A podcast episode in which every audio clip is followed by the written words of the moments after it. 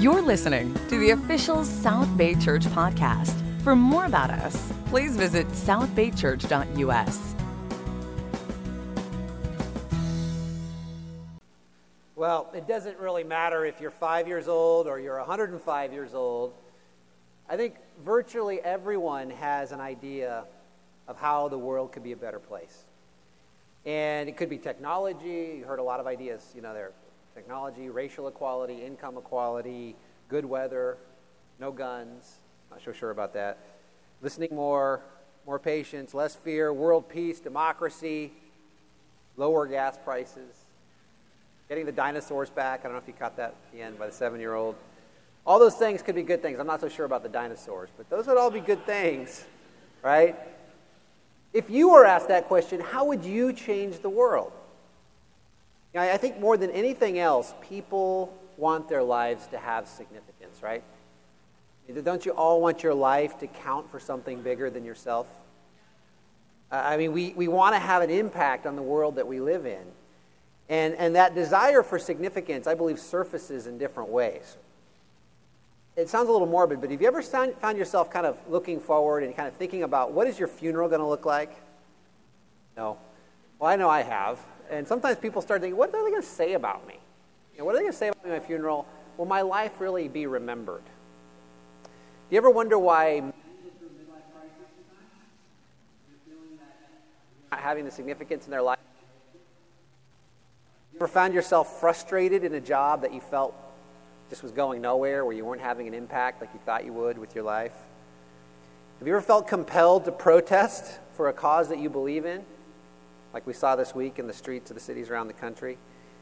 Have you been inspired by people like Martin Luther King and by Nelson Mandela and Gandhi and Abraham Lincoln and Muhammad Ali and Cesar Chavez, and the names go on and on? But those are people that are inspiring to many. Some of them started movements that really did change the world. And there have been movies that have been made about these people's lives because they inspire us. And while I think there certainly are a lot of people that have had impact throughout history, there's really one man that towers above all the others. And he started the movement 2,000 years ago in Israel, and you know who I'm talking about. It's Jesus of Nazareth. Jesus was amazing because his movement, really the growth of the Jesus movement, was nothing short of extraordinary. The 400 years after Jesus' death, he went from this small little Jewish sect to the official religion of the Roman Empire, displacing paganism as the official Roman religion. And the Jesus movement really attracted all walks of life, whether you were rich or poor, whether you were a Roman citizen or you were a slave, a Jew or a Gentile. It went across all stratas of society. In the book of Acts, those of you that have read Acts know that it's the account of the first century church. And in Acts 2, you see records that 3,000 people were baptized into Jesus the very first day that Peter started preaching the good news about Jesus. So Jesus' plan did literally transform the ancient world because it gave people meaning and purpose for their life. And Jesus can change our world today as well. So as we wind down 2016, it's hard to believe we're almost through already, and we're starting to look ahead to 2017, we're going to be spending the next several weeks on a new sermon series that we've entitled, How to Change the World. And we're going to explore how we can change the world by understanding and embracing Jesus' strategy. And in this series, we're going to see how Jesus can give you true meaning and purpose for your life. And those of you that have read the book, the Robert Coleman book, Master Plan of Evangelism, you'll see some of those concepts introduced in this series. It's not solely about that book, but it's the sermon series is inspired by that book if you've read it. But in Matthew chapter 28, there's a scripture that most of us have memorized. In verse 18, it says, "Then Jesus came to them and said, 'All authority on heaven and on earth has been given to me. Therefore go and make disciples of all nations, baptizing them in the name of the Father, Son, and the Holy Spirit, and teaching them to obey everything I commanded you. And surely I am with you always to the very end of the age.'" So this is before Jesus was crucified, or after he was crucified, before he ascended to heaven. He appears to his followers one more time. And in just a few sentences, he lays out his plan to change the world. And it's quite simple. He wants all nations to be what? His disciple, right? And he wants them to be baptized in the name of the Father, Son, and the Holy Spirit. And he wants them to learn to obey everything that he taught. You know, Jesus didn't need a detailed instruction manual to do this. It's pretty straightforward. His plan was to change the world one by one, soul by soul, person by person. But I believe that the Christian world, and I use Christian in quotes here, the Christian world has largely lost touch with Jesus' plan. Very few people that you meet today are living as disciples of Jesus, at least as Jesus described his disciples. And yet many people would still call themselves Christians or followers of Jesus. But really, the Jesus movement today doesn't look anything like it did in the first century. And in fact, Christianity today in the U.S. is actually on the decline. This is kind of a hard chart to read, but you know, Pew Research Center does a periodic study of the religious landscape in the U.S. In 2007, almost 80% of the population that was surveyed considered themselves Christian. 7 years later, in 2014, that number had already dropped to about 70%. So a 10 percentage point drop almost in 7 years. So it's not a good trend line. And you can see the biggest drops, the red lines, are with Catholicism and with the mainline Protestant denominations, or where the largest declines are happening. And there actually has been some increase in those that consider themselves Christians but are not affiliated with any particular denomination, such as the non-denominational movement that we're part of. But on the surface, that the environment today does not seem favorable for the growth of Christianity, because our culture, our media, our education system have entrenched themselves against Jesus. We're told that the truth is relative to each individual. Everyone needs to find their own truth. Most importantly, we should keep our religious views private. We should not share our views with anyone else. Born-again Christians are genuinely viewed with scorn because we're viewed as narrow-minded. We're viewed as hypocritical. And sometimes we've brought that on ourselves. But if you study church history, you know this is not the first time that Christianity has faced major headwinds. In fact, the fastest growth of the early church actually happened during the times of greatest persecution. In 1 Corinthians chapter 1, Paul says, "The message of the cross is foolishness to those who are perishing, but to us who are being saved, it is the power of God." Because when disciples are totally committed to Jesus and his mission, remarkable things happen. You know, there are no headwinds. There is no resistance. Nothing can stop his movement from advancing when you're really tapped into the power of God, the message of the cross. And that's really the only thing that's going to change our world today. Because you see, we can solve global warming. We can solve for income equality. We can solve for racial equality. Those are all good things. We can get lower gas prices. We can even bring the dinosaurs back. But if we don't change people's hearts... if we don't change people's hearts, we're not going to change the world. And Jesus knew that, and that's why his strategy works. But the master's plan requires you to set aside any of the religious traditions you may have, to set aside any of the baggage that you may have about God and about Jesus, and to really take a fresh, unbiased look at who he is. And we'll be doing that in this sermon series in the weeks to come. Today we're going to be drilling into the first two steps of Jesus' strategy, which is selection and association. So Jesus began his movement by selecting, you know, a small group of men to follow him and then associating with them or spending time with them so that they could learn what he was all about. So selection and association. And specifically on those topics, we're going to be addressing three questions today. Number one, who is this Jesus who is calling you? Who is he that's calling you? What is he asking of you specifically? And what is at stake? Who is calling you? What is he asking of you? What's at stake? Let's pray as we get started. God, we just thank you for the opportunity to get into your word, to look at your strategy, to look at what Jesus laid out as his plan. And Father, my prayer is that the scriptures speak to us, that the Holy Spirit speaks to us today, and that we come away with just renewed conviction about what you're trying to accomplish in this world, God, and how we should be part of that, and how you want us to be part of that movement. Help us to be inspired. Help us to go away strengthened and encouraged. It's in Jesus' name we pray. Amen. The most powerful movement in the history of mankind started with three words. Come, follow me. Come, follow me. So Jesus personally selected 12 men and called them to follow him. And he staked his entire ministry on these men. And as these men became like Jesus, Jesus called them to go out and make more disciples, because that's what disciples of Jesus do. They ask people to follow them as they follow Christ. But why on earth would people in today's sophisticated, modern world follow some humble man that lived 2,000 years ago? Why would we answer the call to follow such a man? Who is this Jesus that calls you? You know, when it comes to Jesus, there are some major misconceptions about who he is. You know, another interesting study. I love studies, if you haven't noticed in my sermons. Barna Group, pretty good research organization. They went out and they asked people, was Jesus a real person? Did he really live?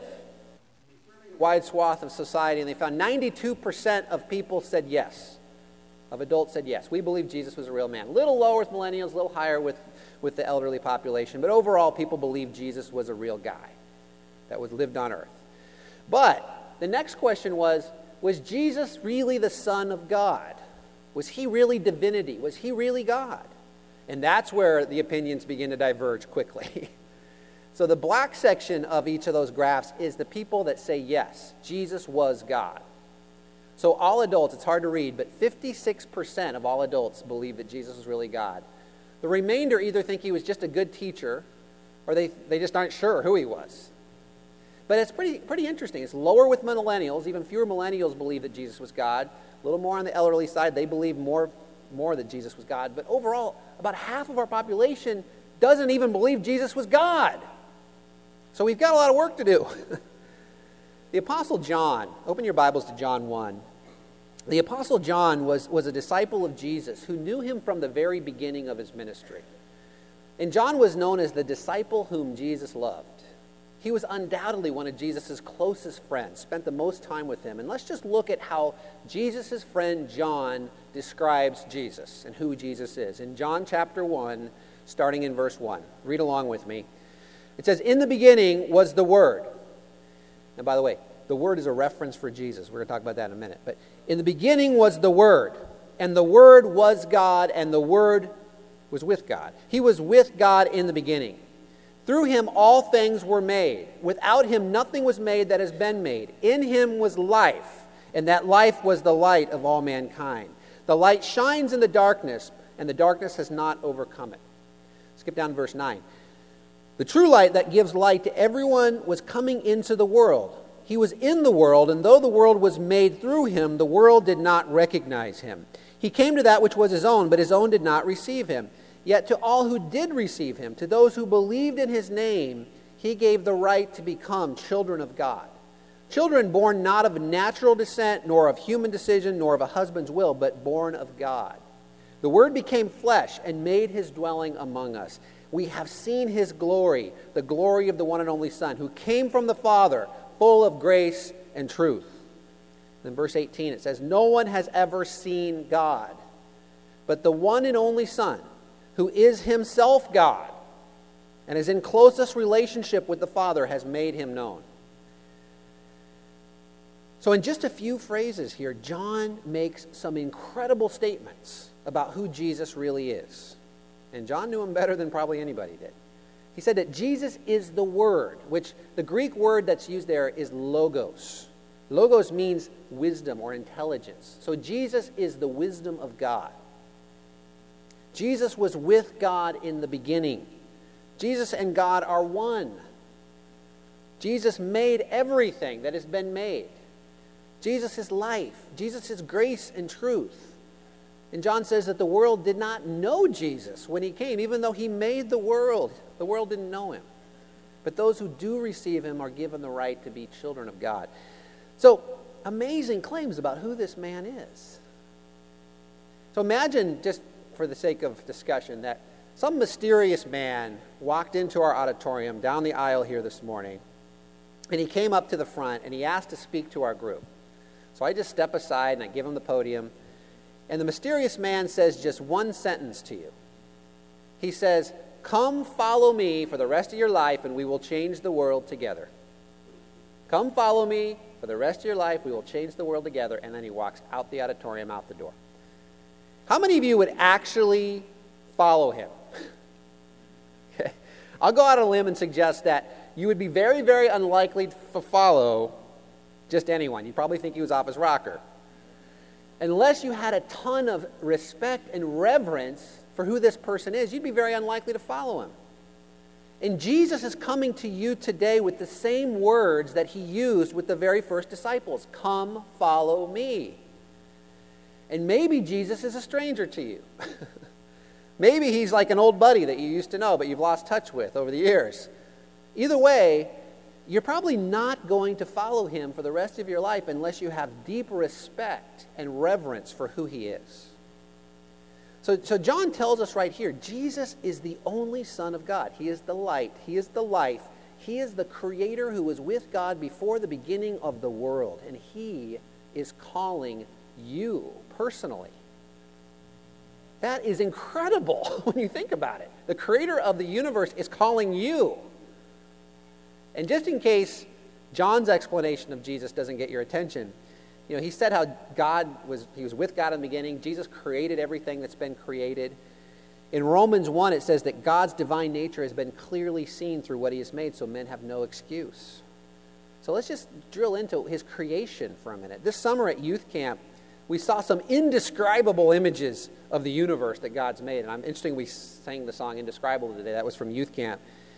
But personally, I just can't get enough of seeing the splendor of God's creation, because it's just so amazing. And it's so obvious that there's a God. I'm going to hold something up here. You guys tell me if you can see it. Can you see this? Front row, can you see it? What is it? It's a dime. Okay, so it's a dime. So scientists recently combined 10 years worth of space images from the Hubble telescope.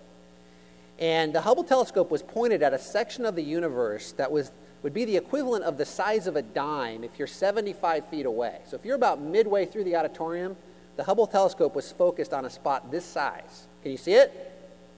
Pretty small section of the universe. A dime from 75 feet away. I'm going to show you the image that came back as they combined these 10 years worth of images. I wish we had it on the big screen, but you can kind of get an idea here. Those look like stars, don't they? But they're actually not stars. This is called the Hubble Extreme Deep Field Image. It's the deepest image of the universe ever made. And those dots are not stars. They're entire galaxies made up of billions of individual stars in each galaxy. And Jesus has created, that we know of, around 350 billion galaxies. And he knows each of them by name. And that's a conservative estimate. So the creator of galaxies is calling you. Think about that. Now, this next picture is a picture of the nucleus of our Milky Way. So this is our own galaxy where we live. And this is the center. So you can see in the center, there's a little bit of a black section there, a little bit of black movement. That's actually a black hole named Sagittarius A. And it's estimated that 4 million times the mass of our sun would fit inside of that black hole. So it's an enormous black hole right in the center of our universe. And scientists estimate in the Milky Way itself, there are 400 billion individual stars that they know of. So think about that, 350 billion galaxies times 400 billion stars. That's a lot of stars. And Jesus was there when each one of them was made, at the Father's side. So the creator of immeasurable stars is calling you. One last little factoid that I thought was interesting. All the stars and the galaxies and the black holes of the universe only comprise about 5% of the mass of the universe. So as crazy as that sounds, the other 95% is unaccounted for. Scientists have decided to label that mystery material dark matter. And to this day, they are not sure where or what it is. But Jesus knows the other 95%. So the one that baffles even the brightest scientists is calling you. The Son of God, the creator of the universe, was willing to give up his amazing position at the Father's side, and he willingly became a poor man on this little planet, and he left his Father's side, and he descended so low for one simple purpose: to demonstrate how much God loves you. Just listen to that and just try to take this in. The eternal wisdom of God, John calls it.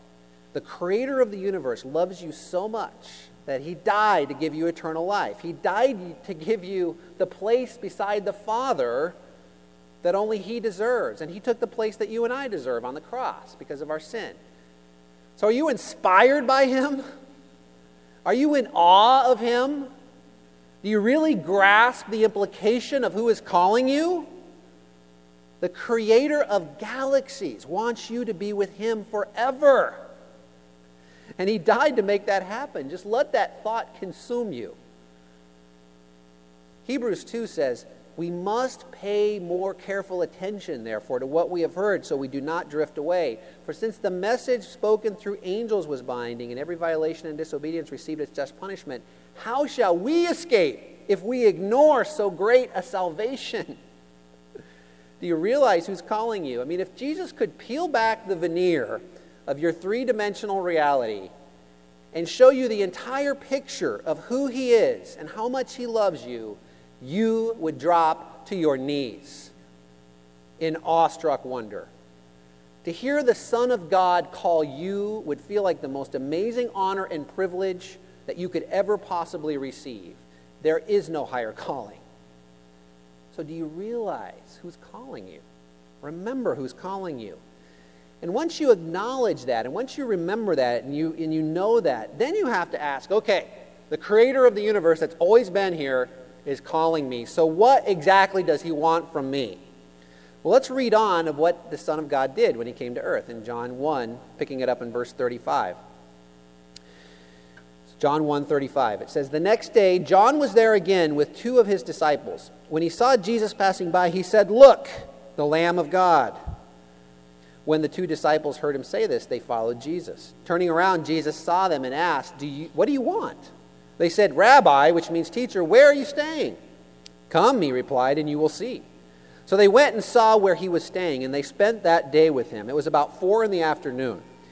Andrew, Simon Peter's brother, was one of those two who heard what John had said and who had followed Jesus.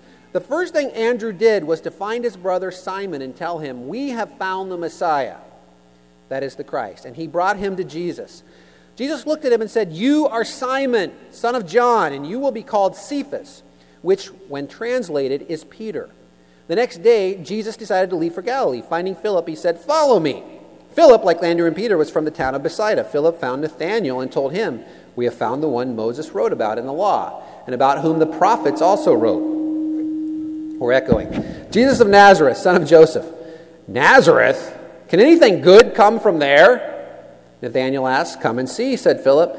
And when Jesus saw Nathanael approaching, he said of him, here truly is an Israelite in whom there is no deceit. How do you know me? Nathanael asked. Jesus answered, I saw you while you were under the fig tree before Philip called you. Then Nathanael declared, Rabbi, you are the Son of God. You are the King of Israel. So Jesus said, you believe because I told you I saw you under the fig tree. You will see greater things than that. He then added, very truly I tell you, you will see heaven open and the angels of God ascending and descending on the Son of Man. So something supernatural happened when these men spent time with Jesus. They came away with no doubt that he was the Son of God. And they were ready to tell the world about him. Even Nathanael, who was the greatest skeptic of all, quickly came to faith in who Jesus really was. And what kind of men did Jesus choose here? Well, they were ordinary men. They were just working stiffs. They were fishermen, most of them. They had little formal education, so their pedigree didn't really matter to Jesus. They were teachable. They were willing to learn from Jesus. They called him teacher. They said, where are you staying? They wanted to learn from him. They were honest. You know, Nathanael was like, Nazareth. They didn't hide their doubts or their fears about who Jesus was. And they had big hearts. And they ultimately learned to love Jesus deeply and to love people the way Jesus loved them. So they were ordinary, they were teachable, they were honest, they had big hearts.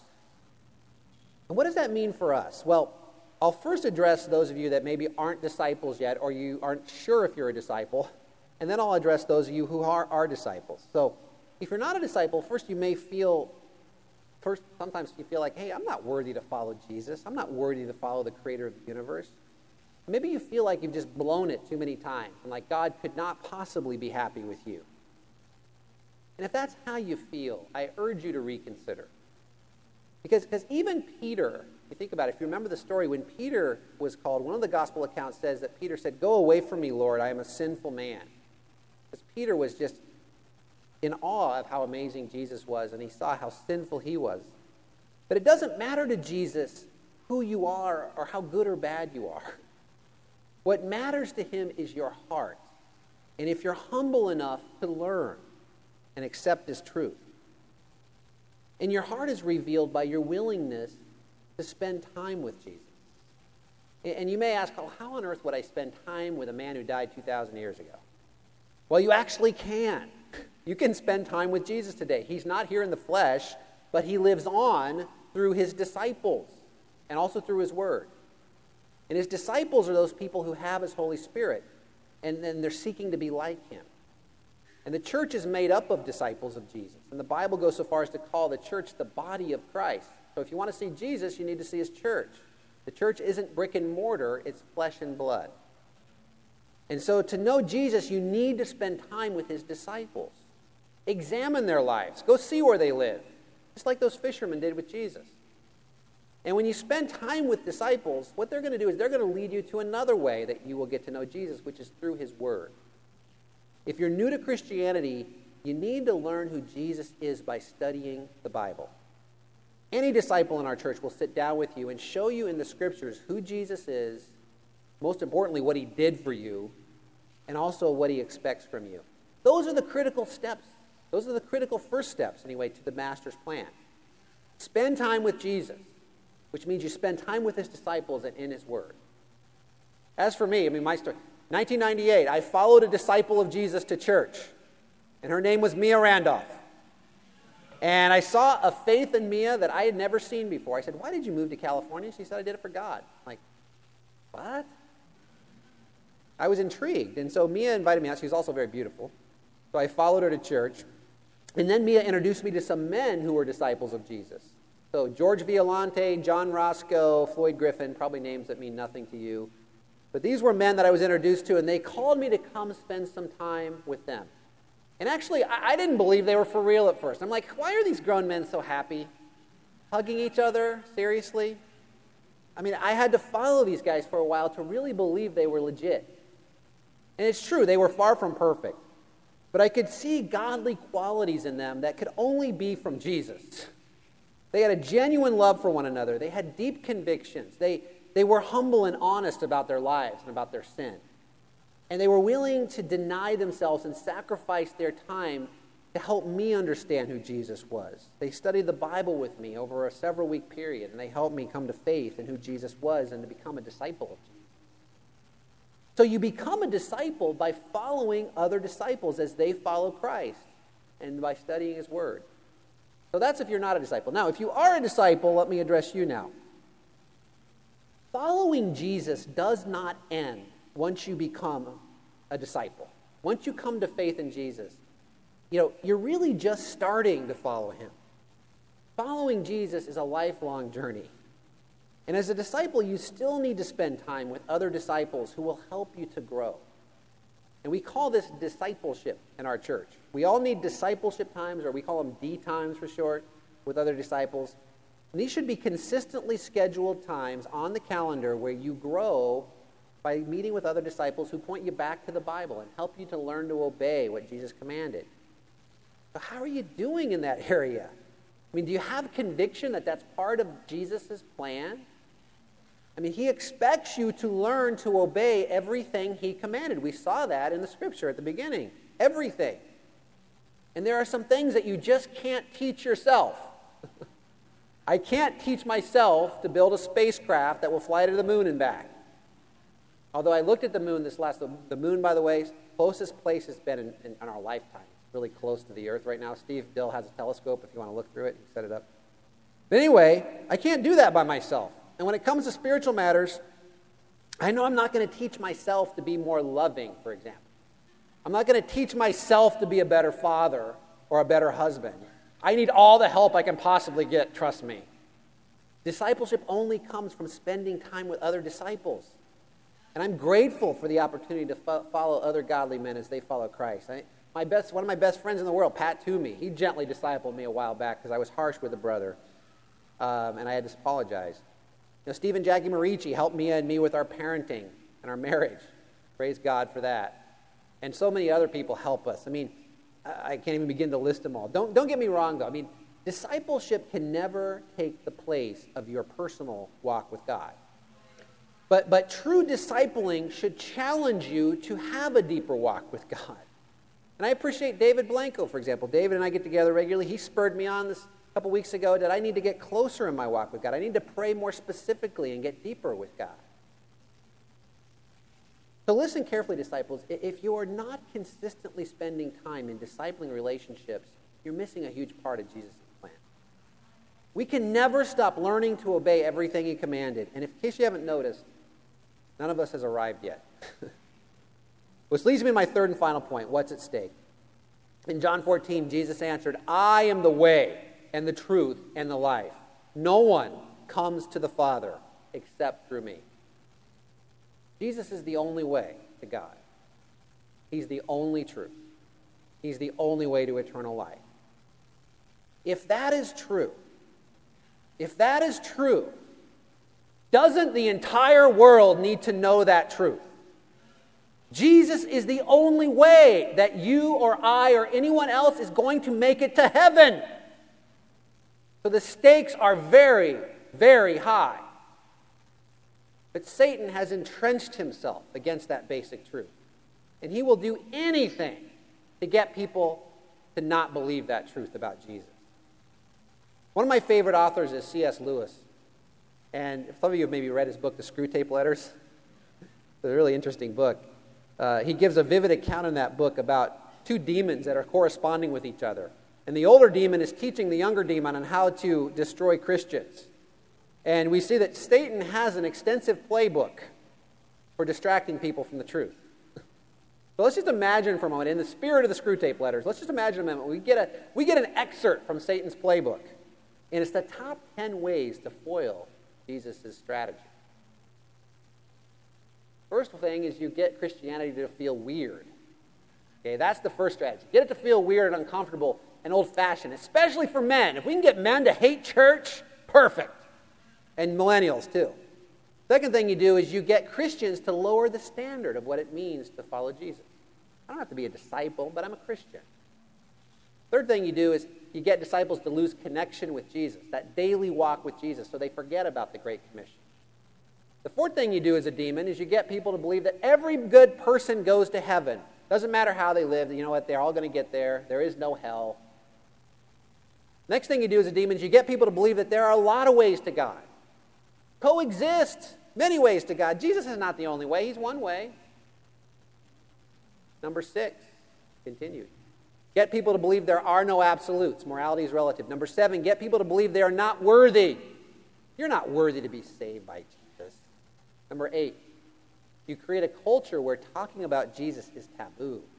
You create scary HR rules about proselytizing at work. Make disciples afraid to share their faith, especially at school and at work. That's where we really want to intimidate them as demons, because that's where we're going to spend the majority of their lives. So let's neutralize them at work. And lastly, you get disciples to get off track by seeking idols, looking at other things, finding meaning and fulfillment through other things, anything but the Great Commission, anything but Jesus' mission. And P.S., in South Bay, the idols of pleasure and kids' activities and careers are particularly effective. So we have a formidable enemy, don't we? But despite the challenges, you know, men are still Jesus' method. Men are still his method to deliver his message to the world. Jesus doesn't have a plan B. He still calls his disciples to make more disciples. That's absolutely necessary because Jesus was only one man with a 3-year ministry on earth. He didn't convert everyone himself. He could have, but he didn't. And if you judge Jesus' ministry purely by numerics, it didn't look that successful. He had a few hundred people that were faithful at the end of his life. But to Jesus, numbers during his lifetime weren't the point. Instead, he focused on a few in order to reach many. And therein lies the genius of his plan. Because Jesus' master plan began with making a small handful of committed disciples who would go out and make more disciples, who would then go out and make more disciples. And as those disciples became disciples, they would be taught to obey everything that he commanded. And if every disciple engages in that great work of making disciples, of learning, and of teaching, Jesus knows he will easily reach the entire world. It's simple multiplication. But Jesus' plan breaks down if you don't share in his work. How you respond to his call, to his selection, is of utmost importance. The stakes could not be higher because eternity is at stake for every soul on this planet. Do you still believe that?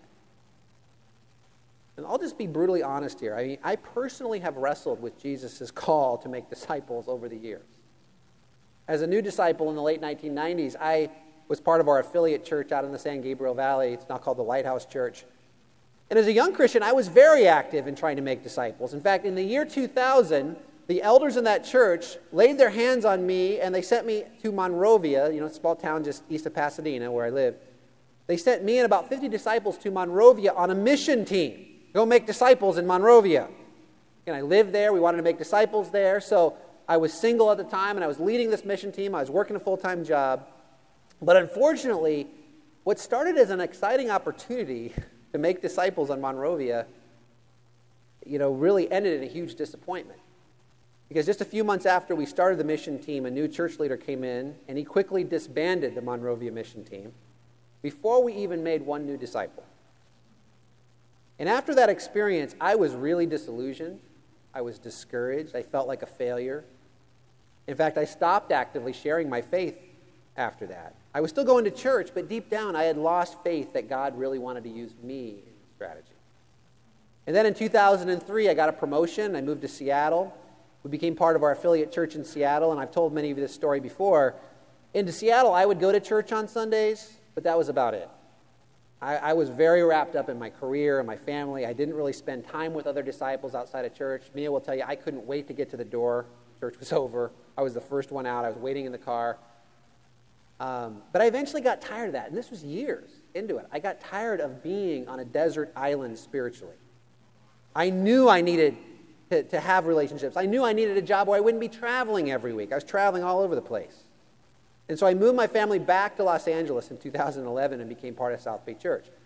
So, it's interesting. The guy that had a part in moving me back here is actually here today with us. My former boss, Bill Anderson, I want to embarrass him. He's the one that had me come back. He gave me a job in senior leadership in the company, and it's thanks to him. So if you don't want me here, blame him. He didn't know what he was doing at the time. The guy had a bigger plan. But I learned the hard way. I learned the hard way that I need relationships with other disciples that can help me grow. And when we arrived at South Bay, Mia and I had some emotional baggage when it came to discipling. We did. Some of you, like me, will remember a period in our church when discipling relationships could be manipulative. They could be controlling, and I was damaged from that. So I found myself resisting discipling at first. I mean, remember Eric Manji? Poor Eric. We were in his family group, and he tried to set up discipling relationships for Mia and me, and we started twitching with anxiety, when he did this. And we just had memories of these hierarchical discipling relationships with D-trees and all these schematics. And Jesus, Eric even renamed it a Jesus circle so that we would feel better about it. But me and I pushed through our fears, and we started having friendships. We started developing friendships with other couples that could help us grow spiritually. And in fact, we found that our relationship with other disciples was absolutely indispensable in helping us in our marriage, with our parenting, and our walk with God. And we're grateful for so many of you, people like the Toomeys and the Atkins and the Wingies and the Maricis and the Johnsons and the Blancos and the Sugimotos and the Jacksons and so many of you that have helped us along the way. So we turned it around with discipling relationships. However, I've not been as consistent in Jesus' call to make disciples. And as I reflect on that, I really do believe that it's sometimes because I'm not that consistent in having deep times with God. And times when I really come away transformed by prayer and by reading the Word. And it's pretty simple. You know, when I'm having amazing times with Jesus and I'm close to Him, I actually have something to share with other people. And when I'm not, I don't. And when I worked in the corporate world in particular, I'd have quiet times every morning. I would check the box, but they become routine and just, you know, rote. And I just wasn't coming away changed oftentimes. And so it's not surprising that I often didn't share my faith at work, even though I was spending, 50, 60 hours a week there. And I'm sharing these things with you folks just so you know, we all go through periods where we're not living up to the call. We're not living up to what Jesus wants us to do. And in my experience, I drift from Jesus' call when I lose that daily connection with the Savior. And if I dare to use my own heart as a proxy for the church at large, I think we need to do some self-examination. I mean, some of you are you're on fire spiritually, and that's awesome, and that's great.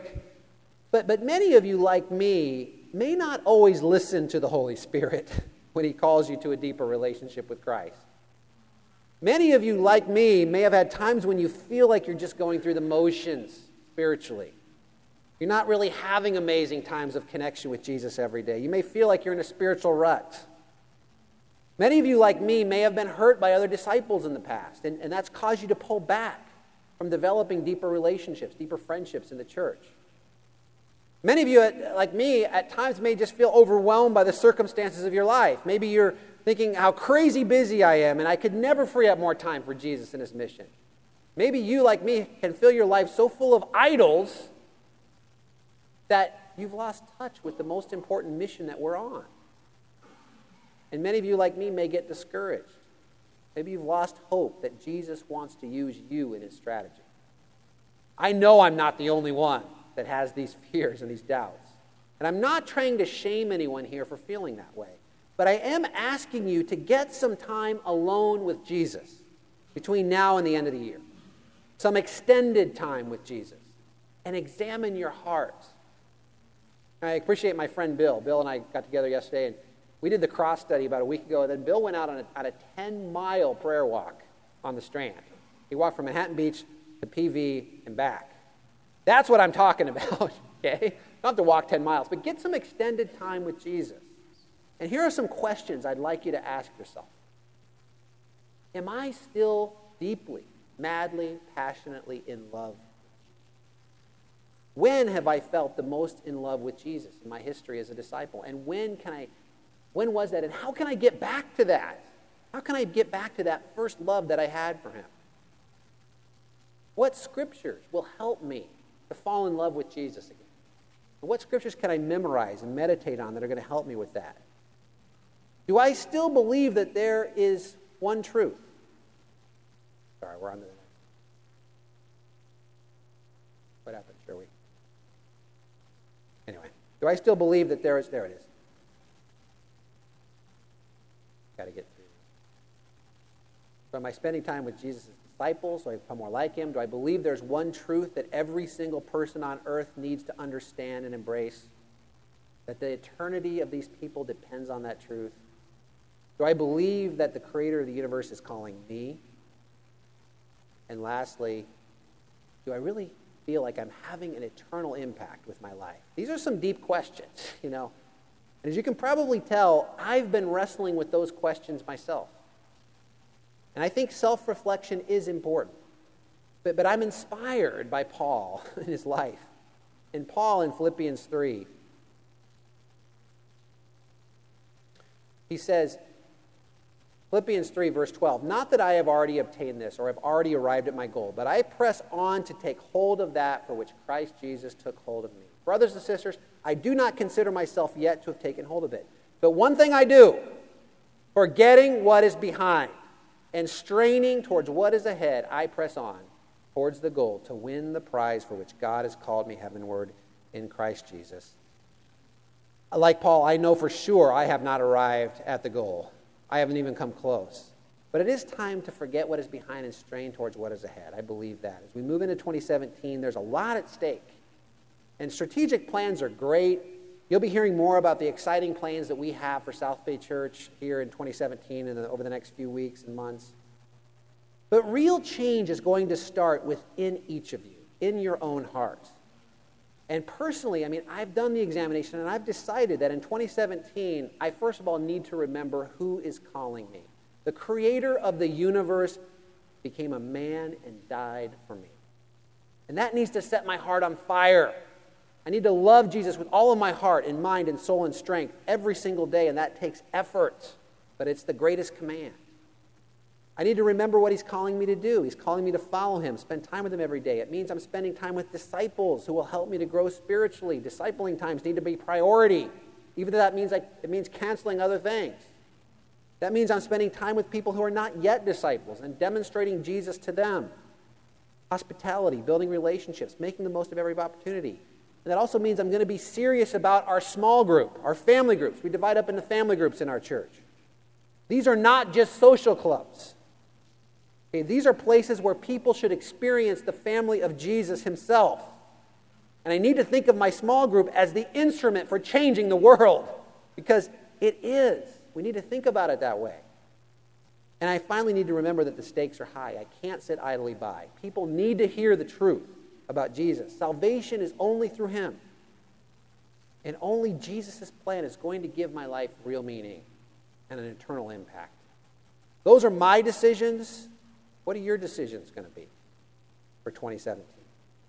I'm going to close with the words of our dear brother, Scott Green. Some of you may have heard of Scott before. He's not himself, but he's actually one of my heroes in the faith. He and his wife, Lynn, planted our church in Hong Kong in 1987. And they sent off a lot of our underground churches into mainland China before they led the Seattle Church of Christ for 17 years. And for the last 2 years, they've served our church in Berlin, Germany. You know, a month ago, Scott learned that he has a brain tumor. And just listen to Scott's words in his blog that's posted on Disciples Today. Scott says, "When the initial treatment is done, we hope and plan to return to our Berlin work and family. Perhaps God will give us the months and years needed to do so. Perhaps it will be a few years, or perhaps many. The truth is, for each of us, there will be a day when the time's up. Can we trust him enough on that day to let go of life, knowing by faith that more and better life is our inheritance? I've spent all my adult life talking about that promise, and I hope to live like a man who really believes it. I hope my spirit will be a testimony for people on the fence of the most important question they will ever ask: should I and can I seek and find God?" Like Scott, will you live like you really believe the promise? Do you believe it? The stakes are high. The stakes are eternal. Remember who is calling you. Come follow Jesus. Love you all. Enjoy the rest of the day. Thanks for listening to the South Bay Church podcast. For other sermons, videos, upcoming events, and more about our church, please visit southbaychurch.us.